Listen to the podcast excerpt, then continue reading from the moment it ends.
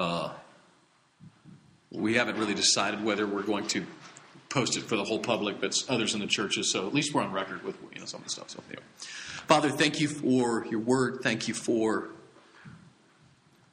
the fact that you're not actually afraid of questions. Like the Book of Psalms is full of them, and uh, so we're we're just grateful that you're a God that invites us into that kind of a conversation, and that you are uh, brave enough to let us have these kinds of conversations. And uh, we just invite you into our presence tonight and to speak to us and move among us in Jesus' name. Amen. Derek, I'm going to get you a chair here too. So, Derek, um, so Derek is smarter than me. Like I knew. Here's how you know Derek was is smart. He was uh, when that what was the oh, Interstellar movie? Like which is basically a, a, a, Mensa, a line full of Mensa people standing in line for this movie, and I saw Derek like at the front of it. I'm like, oh, and all the other like 150 IQs. But Derek, tell us a little bit about your past, though. Like you've uh, you didn't just roll off the apple cart. Uh, you spent time overseas. Tell us just a little bit about that before. Sure. Um, in '91, I became a Christian as a freshman in college. Uh, didn't grow up in church at all.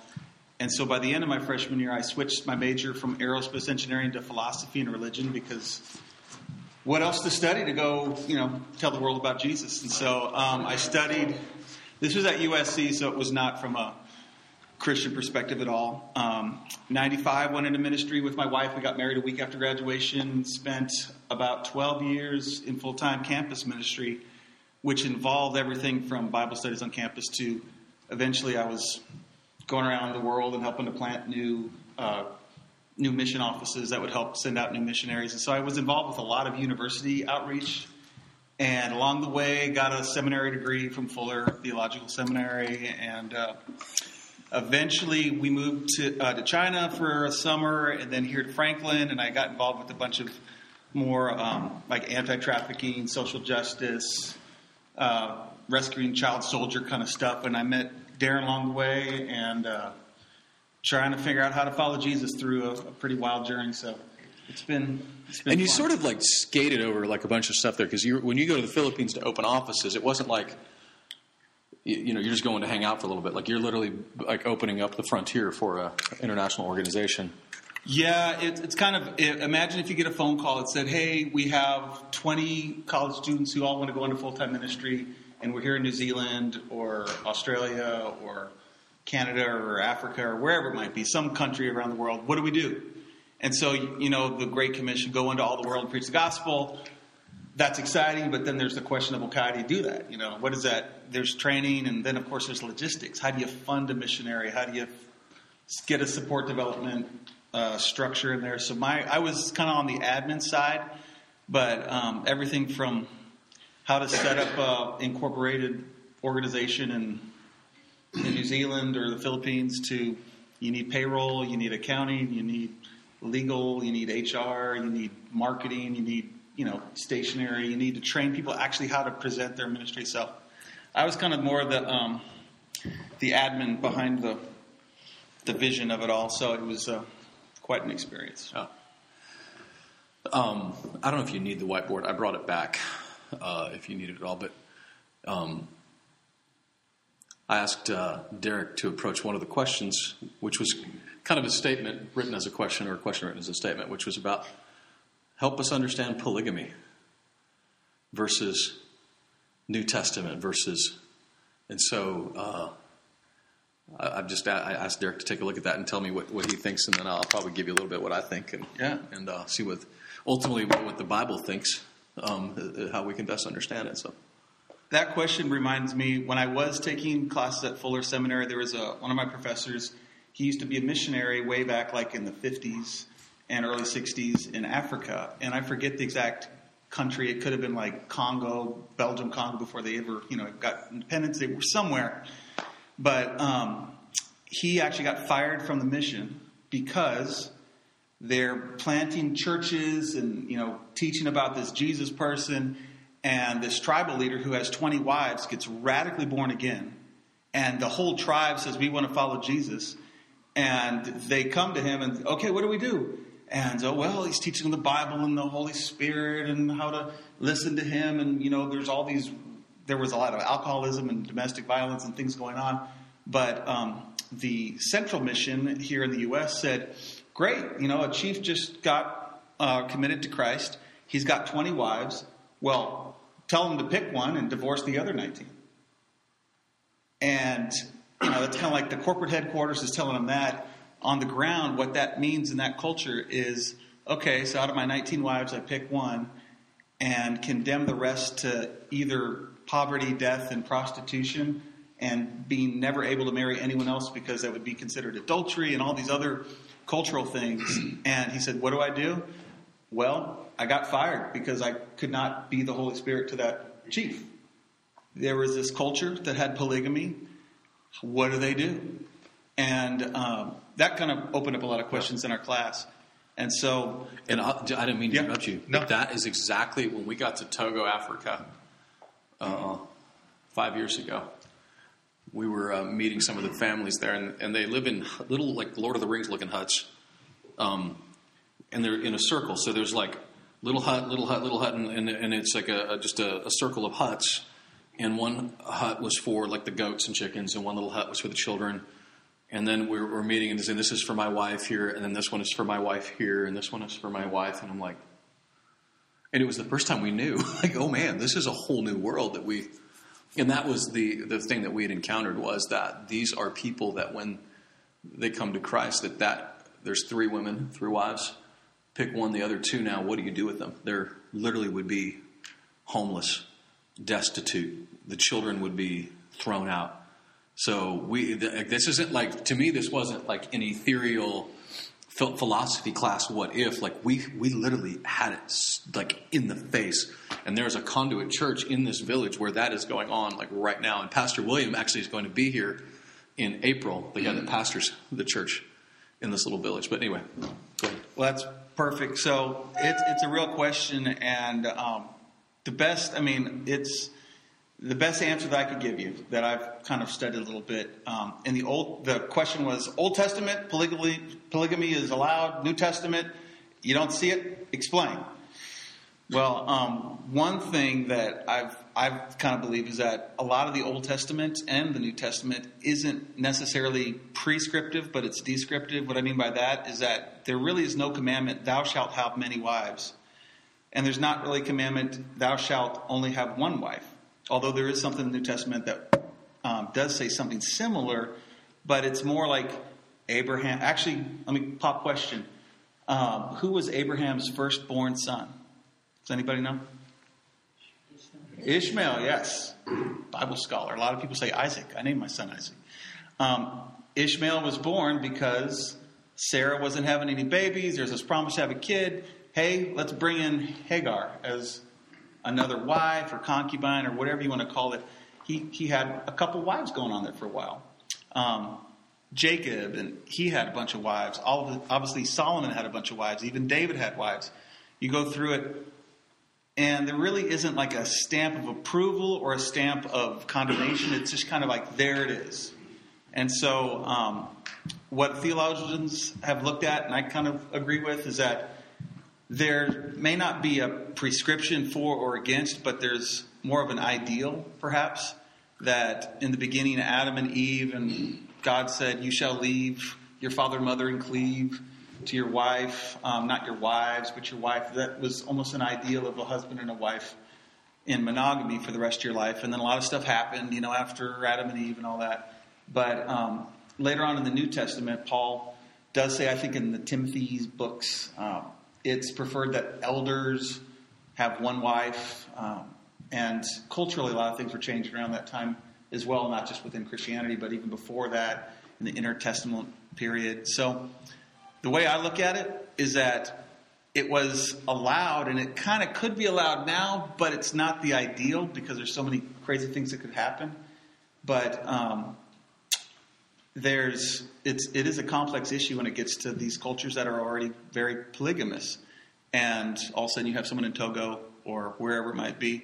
What do you do? And the way that the professor handled it is that he said, "Well, you know, I'm not the Holy Spirit. I'm just teaching about the Bible, and you've got to pray and to, to God about this whole issue. And I believe the way that the tribe, their tribe, the way that they handled it was that, you know, for this generation, we're going to love, you know, the wives and, and keep it where it is, all follow Jesus. But this next generation, we're going to, you know, my son is only going to have one wife, and you know, this wife is only going to be one of the husband, whatever it might be. So um, it was kind of more of a this is a long term. We're not just going to cut it off, throw out the 19. And um, I don't know the end of that story. I hope it all worked out wherever they, they were, but um, I don't know. That's that's the best answer that I have. I don't know if you have something else that you could throw in there. I think that when I look at the, well, to quote Rich Mullins, it's one thing to win them, it's another to keep them content. Well, we're talking about marrying a woman, and and uh, the idea of uh, multiple, like I don't know who wants that, like that that would be hard work. you know, so it's like imagine that marriage counseling. Um, and it's actually kind of funny because every once in a while I'll watch. I don't know if you've ever watched like the Sister Wives. Like that's my like cotton can- brain candy. It's like I haven't done it in a while, but it's like you watch that. Like, why would you do that? That's exhausting. Just to watch that all unfold is exhausting. But when I look to the the scripture, and you know, which we, we discussed at the beginning, like that was where we're always going to go back to. You know, as far as conduit, that's our basis for truth and for what's best. And even before the Garden of Eden, the picture of God is there's a maternal and a paternal in him. There's a, he's not male or female, he's other. But some of you already know this, but the word El Shaddai is a maternal picture of God. El is God, and Shad speaks of breast, breastfeeding. So it's this mom version of God, like a mama bear that is nurturing and takes care of. And so in God is even a male and female picture that we then come together and are a picture of. I'll create them in. We will create them in our image. And so here's Adam and Eve being created in our image, Elohim, which is the triune God. And so, in the perfect picture of it, is the male and female.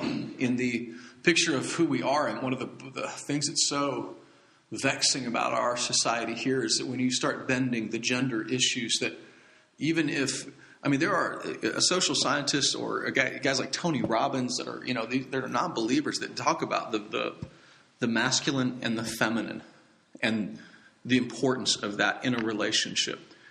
Many marriage relationships that go south is because roles are being reversed a little bit. Not necessarily like he's running around dressed in her underwear. I'm not saying that, but I'm saying like role reversal of like she, he's letting her take on the masculine role and he's subservient. And so there's this picture of uh, 15 years into a marriage where all of a sudden she doesn't respect him anymore because he's a wuss.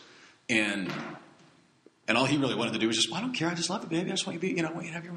So in, in a regular marriage, that masculine and feminine, those roles are very important.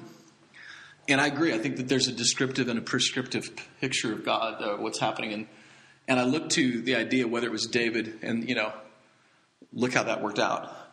His life was ruined from it he lost a child and he, he wept. And to me, one of the most famous ones that I just think is a great picture of the consequences is when Jacob uh, wanted so bad. You remember the story of Jacob and Rachel? He wanted so bad to marry this woman that he thought was just beautiful, and he worked for her for seven years.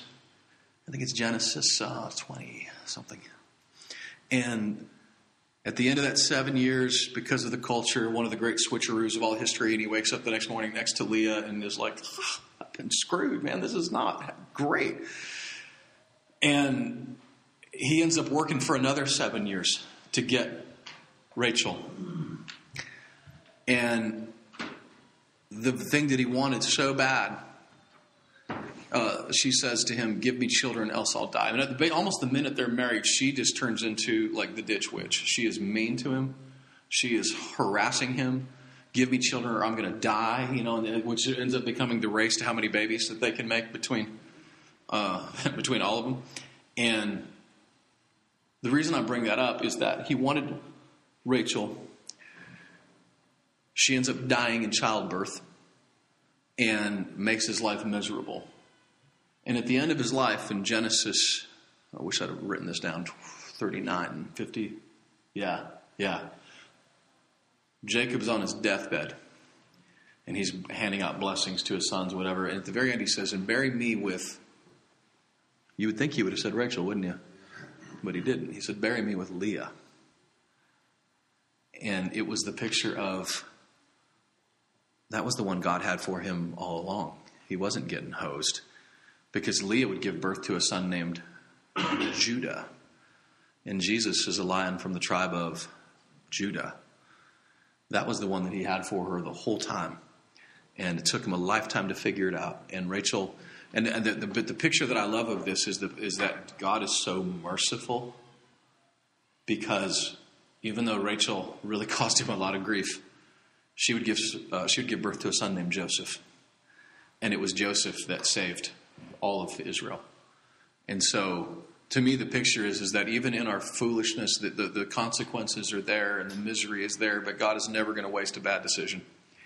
And He uh, allowed uh, Jacob to make some decisions that were not good, that were, uh, I would probably even say sinful. I think that, you know, if you use the word uh, sinful uh, hamartia, which is the Greek word which means to miss the mark. Tim and I, uh, Tim did a video. We'll have to play that maybe this Sunday because uh, Tim is like a master archer, and but if you miss the mark, is what the New Testament idea of sin is, and so the bullseye is one man, one woman, and anything off of that is completely missing the mark. And so I look at it and think God had a picture in mind has a picture that we, in our, at our best as married couples, at our best, are a picture of God to our children.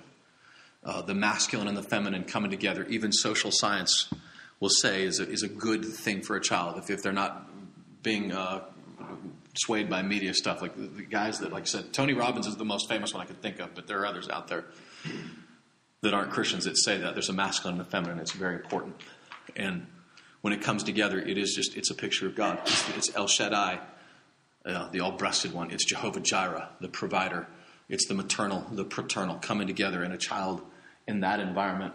Uh, it's just it's a, it's it's it's Eden. It's a glimpse of how it was uh, in Eden. Questions from you guys? Thoughts? The thing that came into my mind is just, to my understanding, if it's something that's not against Scripture, then you want to concede to the laws where you are. When we talk about different countries and, and different things and the laws of our nation, you know, what they provide for and what they mm-hmm. prohibit. So if you're living where it's illegal for polygamy, then whether you're going against Scripture or not, mm-hmm. as long as it's not contradicting Scripture, to follow that law. Yeah. Yeah, because when you take it back to what Scripture would say in that, you know, for us, because our laws are about to change. I mean, newsflash. Um, and so we, uh, well, that's well, I won't even go there because we're going to talk about that in about four weeks. So, um, but the rules are changing around here. But for us, like for sure, like if we can go to this ideal that Scripture has, to me, that's you know, uh, it's pretty easy. And, and the beautiful thing about it, I honestly believe, is that Scripture really speaks to pretty much every issue we'll ever encounter. Like there's not a thing in our lives, not a decision that we'll make where Scripture doesn't speak to on some level. Um, and so I think that for us, uh, you know, Scripture would say that uh, a man and a woman is is God's ideal, and that God would have enough mercy for uh, a guy. And it's so quick. I'm always quick to. I don't know about you guys, but I'm always really quick to put Western culture on top of it and say from that perspective. But for these brothers and sisters, and maybe someday you'll go with me to Togo and get to meet some of them. Um, but we're, that's kind of what we, where we came down on it, which is we're teaching uh, one man, one woman, and we're teaching it to children who um, are growing up that will, the hope will be that they will go on into marry into God's ideal. Because the downside of it over there is this it sounds great on paper, but the, the husband can't provide for all these women. So he's, you know, he's host too. So it's not even a good situation. Like, it's not like these women aren't waking up in the morning thrilled about the circumstances they find themselves in you know, this is not like it doesn't work uh, on paper. I mean, it doesn't work in reality with it. So, any other thoughts?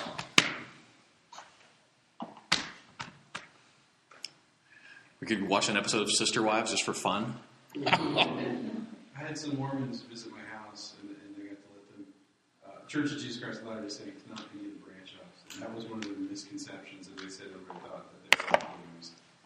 Apparently, those are other people. They watch Sister Wives too. They think it's fascinating, but But they didn't sign up for that, right? yeah, they, they're they're still one one one man. With. I'm not defending the Mormons. They can defend themselves. They do it for every- That's right. We almost we almost elected one. I have a section of my family that's Mormon, and why I grew up in a partially Mormon household Huh. for a while. So I'm exposed to it. Yeah. And I've addressed that question in the past with them, and the answer I was given was a long time ago. Uh, It was And- born out of that. Yeah. all they had because women couldn't provide for themselves, and there were so many more women than men, wars, and blah blah blah. That men were supposed to have taken on multiple wives because the wives needed a provider. And then as times became more current, it Yeah. split off into separate sects, and that there is a, a sect of Mormonism that's Yeah. practices polygamy, but they make but that practice they gave me. They skipped the part about that Joseph Smith actually declared it like as a prophecy from God. yeah, I didn't. I, I knew that part. but I didn't get into it. Yeah. Yeah. Like I gave you softball. Yeah. I didn't want to- yeah, because they won't come back if you hardball it too much. They're like, oh, that was fun. We're gonna go to the next house. Anybody else? Anybody want to take credit for the question? You don't have to. It it was your question, wasn't it? Okay. Give me a thought. Well, I, I think if you look at it from the perspective of God operating within a culture that is already established, albeit right or wrong, that makes it easier to do what the missionary that Derek is talking about and what you've described in Togo, Africa, is there's a there's a level of freedom there to say, okay, this is how this generation is operating, but going forward, this is where we want to move to. And I think that's the picture you see in Yeah. Scripture. It's like, okay, this is how it was. It's not God's ideal. Somewhere that got lost along the way, but God redeems that and then eventually moves to a pattern that you see in the New Testament where uh, it's one, you know, man, one woman uh, for a lifetime. It's fighting poverty. I mean, I guess that's the thing. I- Maybe I didn't make that clear, but if you talk about people who want to go out and fight poverty, one man working in a cornfield trying to provide for uh, three, four women with a lot of children, um, he can't. It's just not possible. So, know, I was going to say, and one thing not to lose on that is that you'll always be bumping into different cultures. Whether it's, I remember a pastor in Raleigh, Durham said, "Who's going to reach the Hicks? You know, the rednecks, the ones that are out there right now in the Appalachia who can't read, whatever. Who's?" And you know, we're all like in this multicultural Duke University type of environment, and we're like, "Yeah, that is a separate culture." And what that missionary did, which I think what he was teaching us in Fuller was he didn't stand up and say, look, keep your wives for now, but this next generation, A, B, C, D, he literally said to the elders, to these new Christians, why don't you search the scriptures and pray about what to do? I mean, this is your culture. This is your, this is God working through you and your parents and your life and whatever. What are you going to do? And it was them seeking God about how they want to see God into their culture, and they made that decision that this next generation, it's not because the white guy from Minnesota or where he was from told me so. Um, probably Minnesota. yeah, it's about uh, it's this is what God has called us to do, and um, and it was very deliberate that God was working through them, not you know cookie cutting this Western a bunch of Minnesotan culture in the middle of Uganda or wherever that might be. So Yeah. That was my question, by the way. I was wondering about Yeah. Are you looking for getting a couple more wives, or? that. No, no, actually, I was, I was just looking for, you know, just looking for an answer. You know, Yeah. just questions that, that I've Yeah. had. I mean, you know, it doesn't Yeah. address it, and and you know, I look at it. I have the same philosophy you do. I mean, like, if another guy wants to have a bunch of wives, that's awesome. But my wife is 10, 15 times. Plenty. Yeah. I Yeah, my wife has gone up plenty. Yeah. but you know, I think about it, like you said, like it's a, in the Old Testament, it was, it's practically, you know, like can't eat pork, you know, but that was a health thing. They don't eat pork because they didn't cook it, and it would, you know, make the deal. You know, the, allowing them to have multiple wives in the Old Testament was, uh, you know, something Yeah. that, that was culturally acceptable because then they, Yeah. like she said, you bring them in, you can feed, Right. provide, whatever. But, But important to note that it was never commanded, right, uh, nor uh, taught as doctrine or in Levitical law. Like it wasn't like something that God said. Like even that when you start talking about pork or shellfish or those things, the multiple marriage thing was, you know, in many ways was born out of a culture like uh, Sodom, Gomorrah, Babylonian, all those early ancient cultures. This would have been part of their normal life. So a guy like Abraham comes out of that, It and and it doesn't ever say when it when it started though, does it? I mean, it just kind of you just Lamech was the first one in the Bible, you know, back in Genesis. But that doesn't mean there wasn't like ten other guys before him or a thousand. That's just the first one. Yeah, just Yeah. whether you know, there's a lot of people who lived and died that aren't in Scripture. Yeah. So, so who knows? Ron has a thought. Didn't they?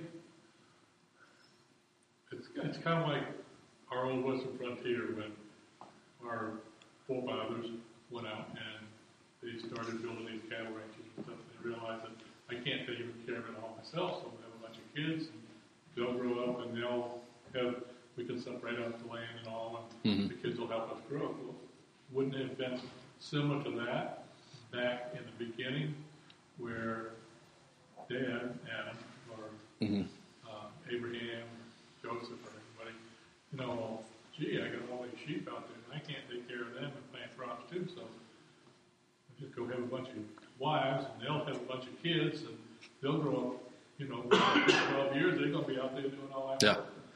And maybe I don't have to work as hard, but I can take care of more area, and we'll re- build a tribe. Mhm. We'll build a nation. So it was more of a nation building That's what I was, that's what I was saying. It, it was more of a, a something of practicality. It wasn't a yeah. It was just something. Yeah.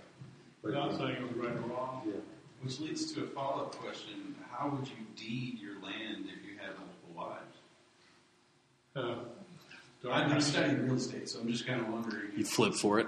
Start reading about is it the Shana that happens every seventh year in the Jewish community, where all the land and all the debts are forgiven every seven years, It's every 50 years. And all goes back to wherever, and they start all over again.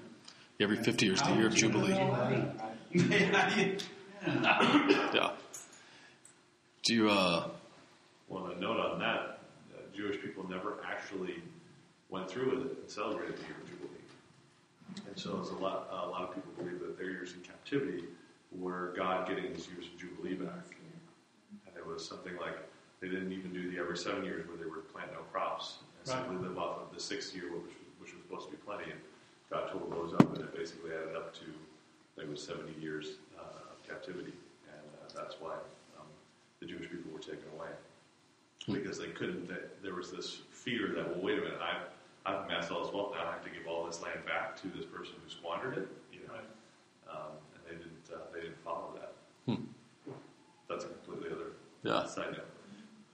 Well, they must have done it for a short period of time, because it talks about it, and then it talks about Every seven years, a slave had to be let go, serve.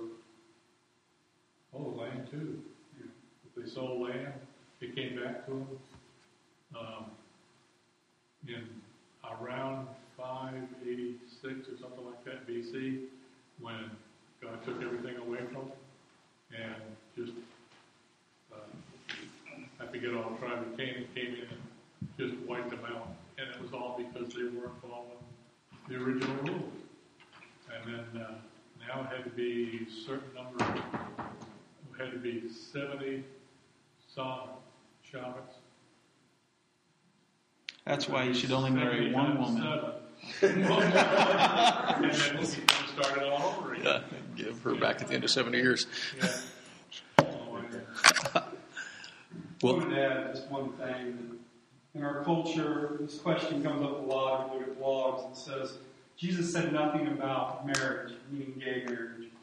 But it's plain in Matthew 19. It gives the role and the gender singular. It says wife. And so we'll get into this probably later. But Jesus wasn't silent about marriage and what it is. yeah. Yeah, the idea that um, the, the, uh, Uh, I don't have a lot of when when people are redefining marriage, like I have a more respect for atheism than I do for someone who will torture the scripture and mess it around to say, well, that's not really what it said or didn't. Like, let's at least look at it and say this is what it says, and let the chips fall where they may. But when we're rewriting it, then it's like you know, then atheism is a more intellectually tenable answer than than trying to cook it up. And but that you're right, we're going to talk more because there's a, there's a, it's a, obviously an issue that faces our time and our nation and our families, and so I have some uh, I have some thoughts on that. I'll go uh, with that a few weeks. Um, seven forty. I got one of the questions we had was how should I know if I should pray for Obama if he's destroying our nation? Should I pray for him to be destroyed, or should I? Uh, uh, or how, how do I know I should pray for him? And I'm sort of, uh, I think Holder was in the, the answers or the question as well. But here's so. Here's my thought. I, I, I want to be full disclosure with you. I'm a political junkie. I love this stuff. I'm uh, when I was a kid, I would get up in the morning and watch CNN before it was. Uh, back then, it was still Communist News Network. It was before it became Clinton News Network, uh, and it's moved into anyway. Um, but I'd get. I didn't. Even, I don't know. I would get up at like five thirty six in the morning at like fourth and fifth grade watching. Back then, it was in thirty minute segments, and it was over and over again. I, I, I didn't realize it was weird until later. Going, I was a weird kid. I was like a super weird kid. Um, and so I say that to say that I'm a. Uh, I have opinions about um, our current administration. I have opinions that are, I think, are the right ones. That's why I'm holding them.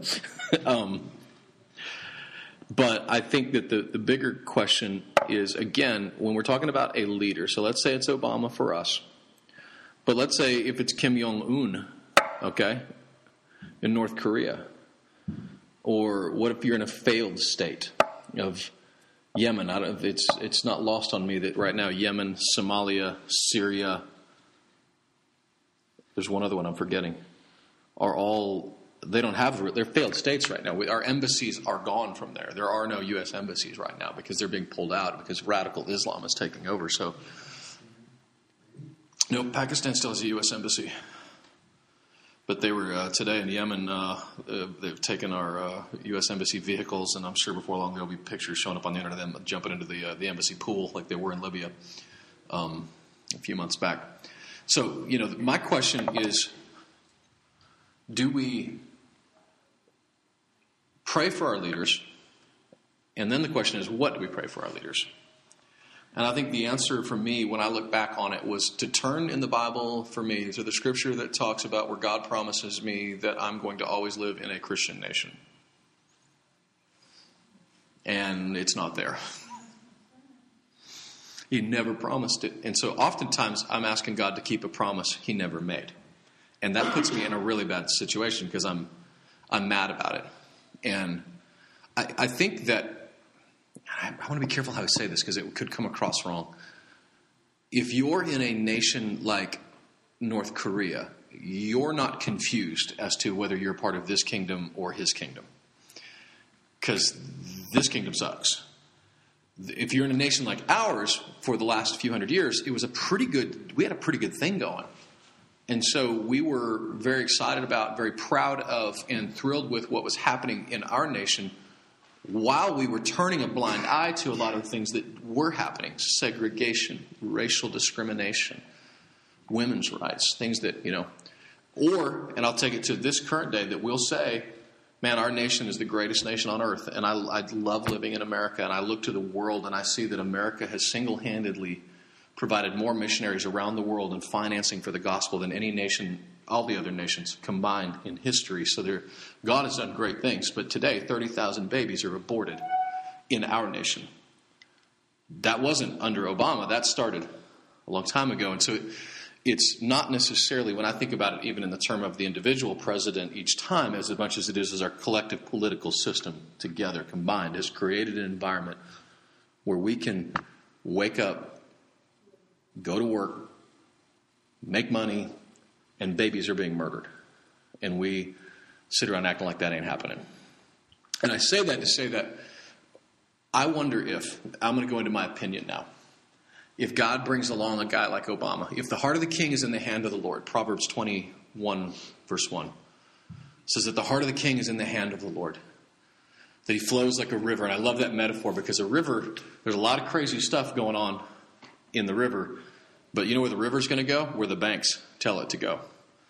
And so there's a lot of crazy stuff going on in that Oval Office. A lot of crazy stuff going on outside the Oval Office. But God is getting his purposes done. He's going to get where it needs to go. And maybe for us as a, as a nation,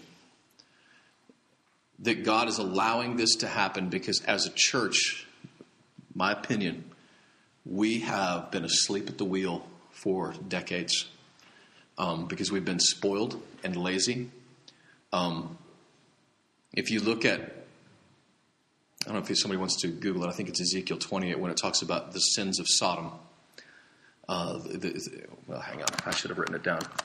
The sins of your sister Sodom were not and it does talk about sexual immorality and those things, but what it talks about first is you were you had prosperous ease. King James Version. You have a way, you have a lot of time on your hands. Um, you didn't care about the poor. Uh, I should have written it down. I'm sorry.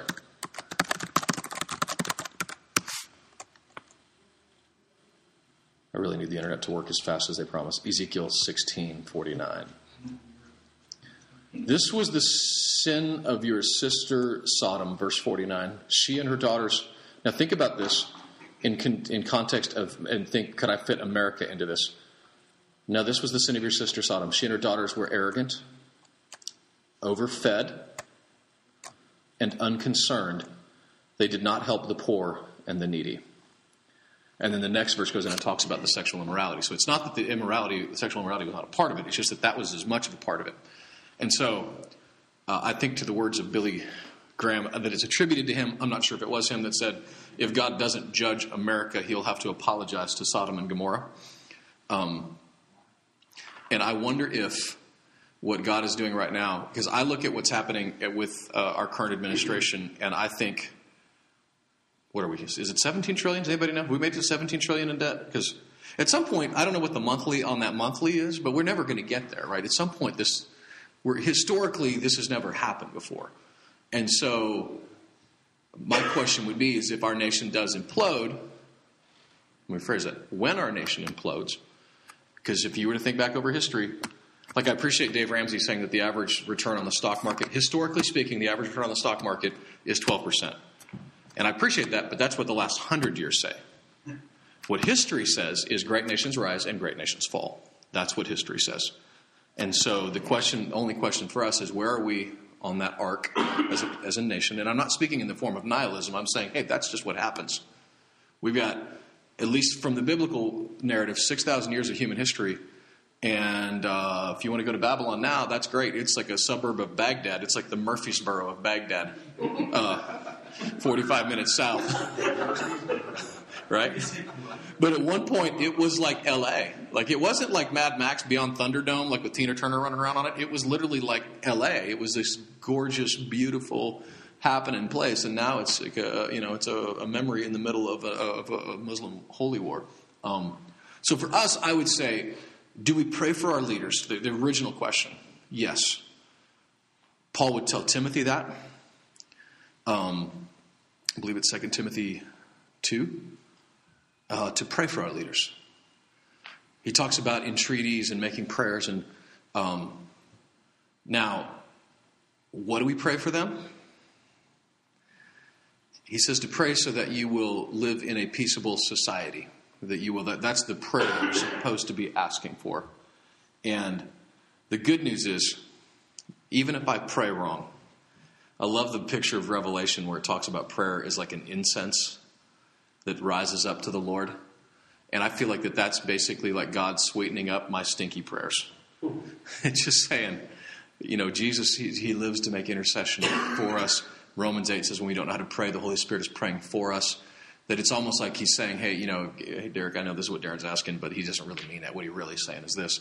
So even if I'm praying incorrectly, the Spirit will pray on behalf of me, and that God's will will be done on earth as it is in heaven. And that's ultimately, my prayer is that. I pray that we have good leadership. I pray that, uh, that our country does survive. I pray that my kids will grow up in a, a country better than the one that I grew up in.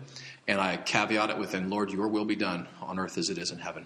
Because when I think to the big picture of what God is doing on earth, whether it was in Sodom and Gomorrah, Babylon, Israel, America today, that his will will be done.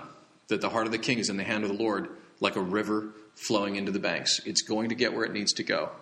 Um, I do believe that there are things that are in play that were prophesied thousands of years ago. Um, that the Lord's he's he's not absent. He's not fallen off the throne. He's not surprised.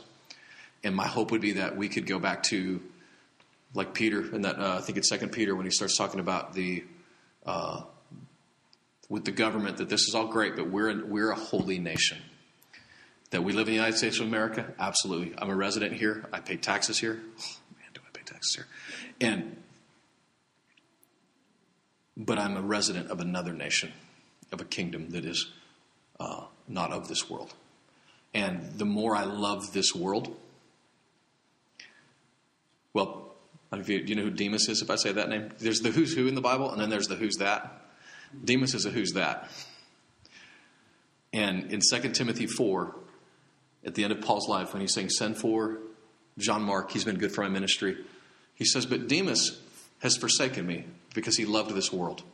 He's forsaken the Lord because he's loved this world.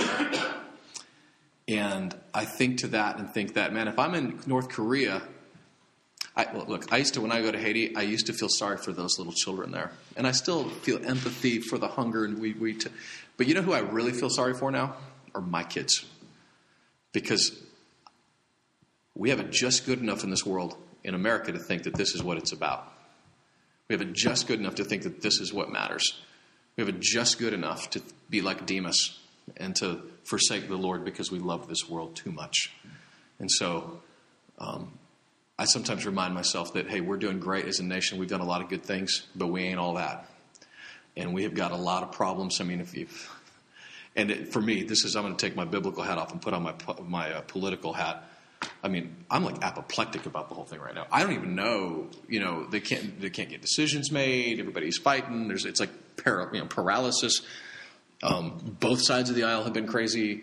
So I don't, you know, other than to pray, if Thy will be done on earth as it is in heaven, and pray that the, you know, that God's will will be done. I look at it from a practical side, and I got to tell you, if I didn't have that prayer, I'd be pretty depressed right now.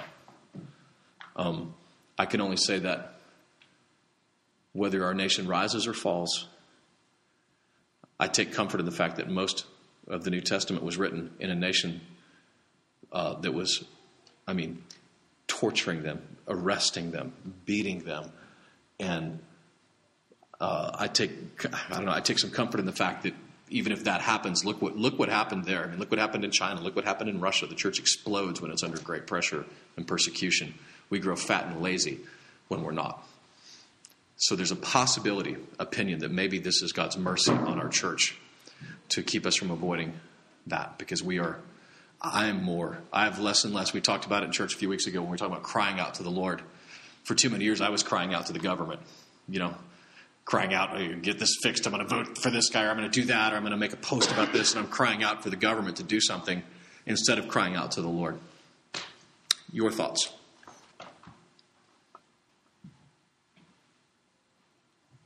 Well, I prayed every day for President Obama. I just pray that he be safe, his family be safe, he had wisdom, and God's will be done.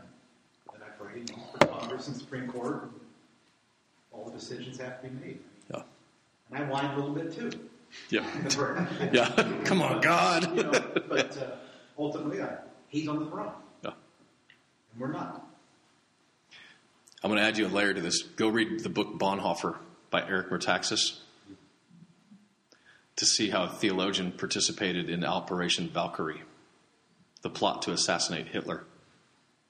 Fascinating book. Thoughts? Is that a movie? Valkyrie is, but that's with the Tom Cruise. They don't even mention Bonhoeffer in that movie, and he was Was a he involved in that specific plot, or was it a different one? was Valkyrie. I think with regard to the question, uh, one of the things that I, I think about is I I think a lot of times Christians and, and churches, they just say, we're not going to deal with this. We're not going to deal with anti-political stuff or anything like that.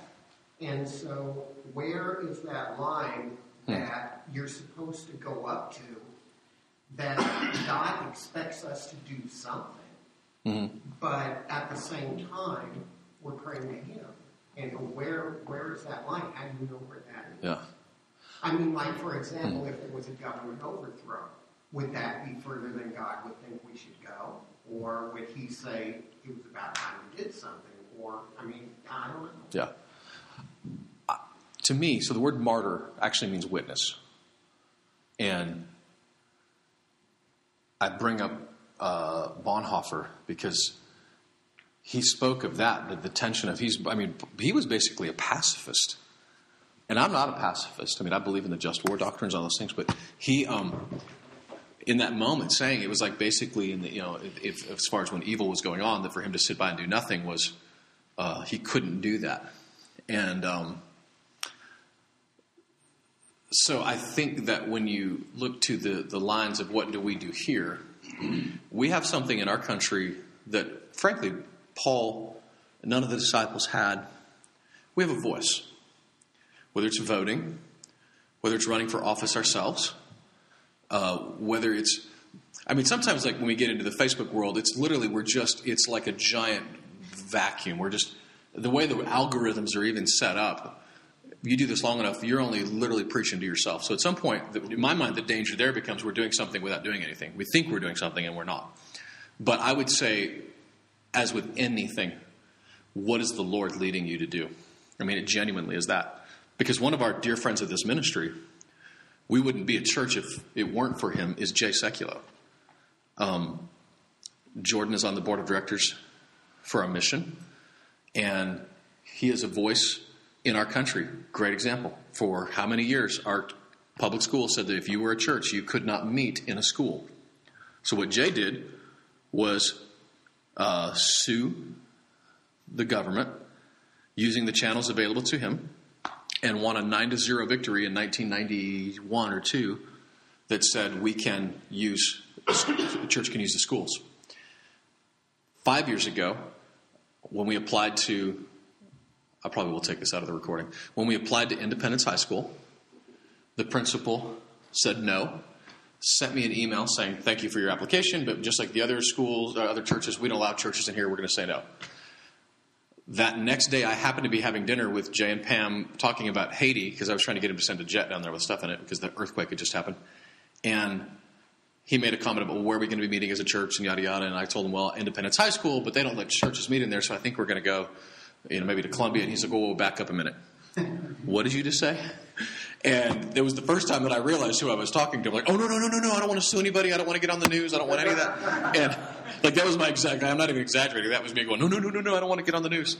And he's like, no, no, that's not about getting on the news. This is you, you just can't let some principal, his words, some rogue principal, decide which laws he's going to obey and not going to obey. And so Jay sent a letter, unfortunately, to everybody. Um, and he's citing all this case law that was the cases he had won, so that was kind of funny. Um, but so the principal, the, the, school board president, the attorney for the school board, the uh, someone else, I get one, and uh, and he told me he's like, you know what, just get ready because they're going to roll out the red carpet for you. You guys are going to. This was four weeks before we were supposed to launch as a church. I didn't know where we were going to meet. The principal wouldn't let us in, and we ended up rolling into Independence High School for four years. And guess what? There's another church there meeting there now because we blazed the way because we spoke up and said we're not going to uh, this one we can speak up for. And so to, to me I, I, know that's still a little gray but i feel like that um, when we lobby our, our political leaders um, that it's at least we get a voice at it. Paul didn't get a voice. His voice would be thrown in prison in fact, his voice was thrown in prison because he was speaking of a kingdom that was coming, and they were saying that's like overthrowing the government. So in their minds, they were, you know, if you look at a lot of what was happening to Jesus when the Pharisees were trying to trap him, what they were trying to do was get the Roman government to think that Jesus had come to overthrow the Roman government. Now, funny enough, he didn't. He came to overthrow the Jewish government. So that's sort of ironic. But anyway, um, so that's that's my two cents. I, I would say this that if you feel fear, that's not Jesus. That's my opinion. But However, if you don't feel anything, if you don't feel some sort of empathy, like I, what I feel almost is um, sad. I don't know how else to say it. Like I feel like a heaviness, but I'm not. But it's not a fear. Not anymore. I used to be afraid, but I'm not anymore because I do believe that Jesus uh, is in control, and I happen to believe that He's coming back soon. Um, to answer the last question, I have no. Uh, I have no proof, but I know that if I think that His return is imminent, that that I'm in good company because that's what John thought, that's what Paul thought, that's what Peter thought. Uh, so I'm okay to be in that company. But when I look to the world at large right now, I, I think Jesus needs to get back here because we're kind of running out of options. And we exist in a world for the very first time where the world itself could destroy itself. Like in those days, one nation could knock out another nation whatever, but we're talking right now, the technology exists where we are not here in uh, 50 years or 20 years if the, the technology gets into the wrong hands. So the, to me, I feel like even if I'm just looking at it practically speaking, we're running out of time practically. But I feel like, you know, 2,000 years ago, uh, he was on this earth, and on the third day he rose. There's always there's, he's such a God of numbers. It's the third day. We're the, we're in the morning of the third thousandth year. Peter said, "With the Lord, a day is like a thousand years. A thousand years is like a day." There, there's a lot of stuff that backs this up.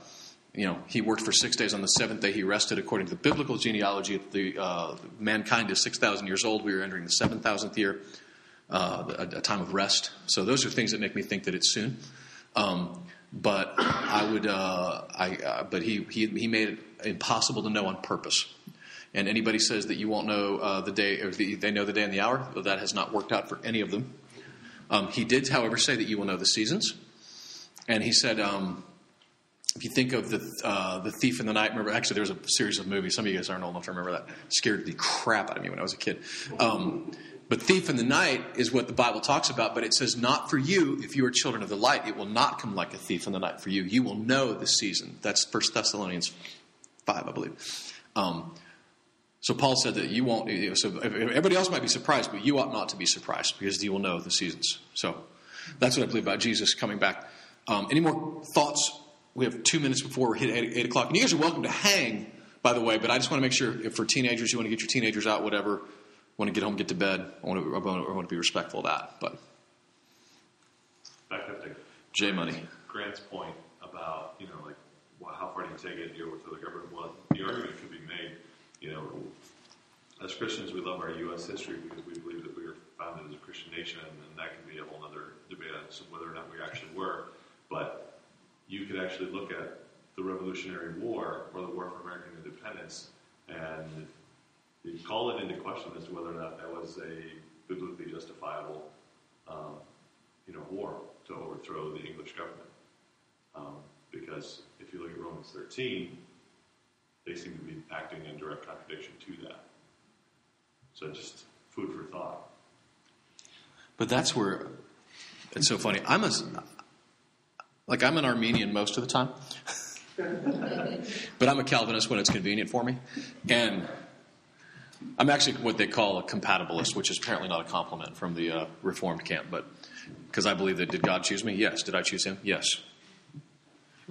You know, anyway, the answer is yes. He's both. Somehow that makes him bigger, not smaller. But I feel like that in the sovereignty of it, that that's part of this picture. I genuinely look at it from a there were there's an argument to be made whether or not we were a Christian nation. It is inarguable as to how it was the idea was born, right, from Puritans that wanted to seek religious freedom and those things. And so it's almost like God created this as an outpost for His kingdom that would ultimately become one of the great, again, one of the greatest missionary sending organizations on the in the history of mankind is what America has been. For all of our ugliness in the church and all the things we've done wrong, we have been a machine of sending missionaries into all the world.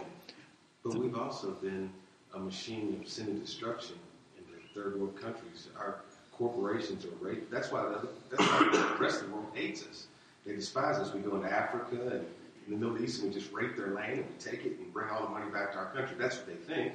And it's because of all the corporations that have money to do that. That's, in my opinion, that's a big part of it. I don't think that the government is necessarily driving this bus. Everybody seems to think that Obama's in charge of. He's not in charge of anything. He has no. He, I, yeah. In my opinion, he wasn't even involved in the, the murder of Osama bin Laden. He was on the golf course for goodness sake. Yeah. No, I do agree with you. One of the big, one of the greatest games of political history right now with our own presidents is taking credit for crap he didn't do.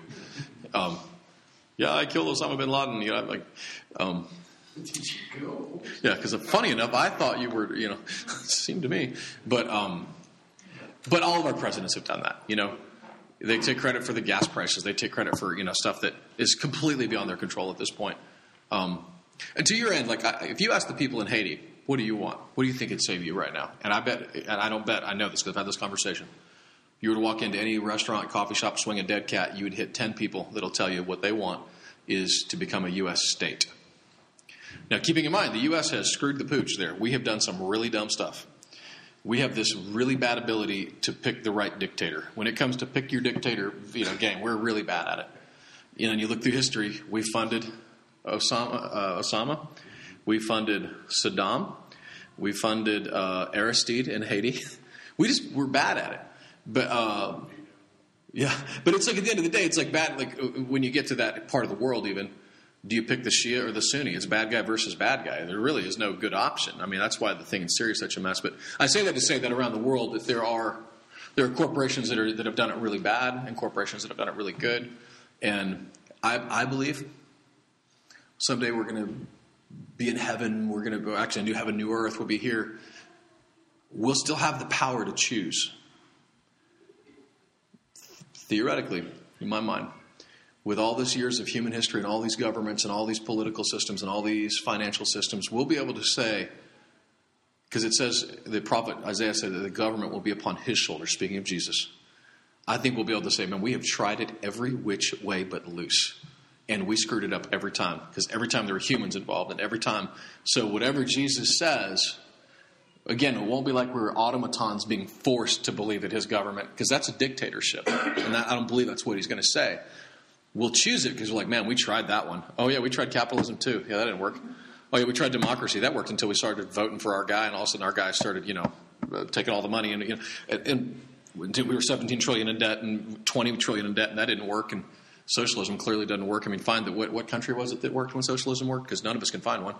Um, but we'll say we tried it all of them. I, I believe that, and so our country is uh, free, except if you want to expand the parking lot in a church, you're free, unless you want to knock down these two walls back here because then you can't. Because well, you can, but it's going to cost one hundred fifty thousand dollars because we've got to bring sprinklers in because God knows that you know now those two walls mean it's way more dangerous in here. So we're free until you know what I mean. So we're free, but it's an illusion of it. And so I say, like John said, "Come quickly, Lord.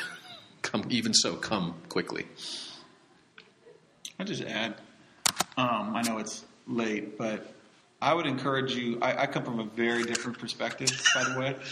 Um, my mom voted for Eldridge Cleaver, the founder of the Black Panther Party, to be president in 1968. So she was, I, she was burning the bras Yeah, in so- Berkeley back in the '60s. Yeah. I um, was taught all the manifest destiny stuff, but at home I was taught a totally different narrative about America. And then even as I became a Christian and traveled around a lot, I mean, I think of like people of China, been around five, six thousand years, and I would joke at Thanksgivings, America's such an old country with long traditions, and I'd all, ah, we're basically like just this little blip on the map of six thousand year civilization. And um, I look at, you know, Psalm 1 and 2, talk about nations raging and coming and going and everything. Um, I think that we're just here, and God's given us a time to be together on this planet in this specific political, man made, bordered area.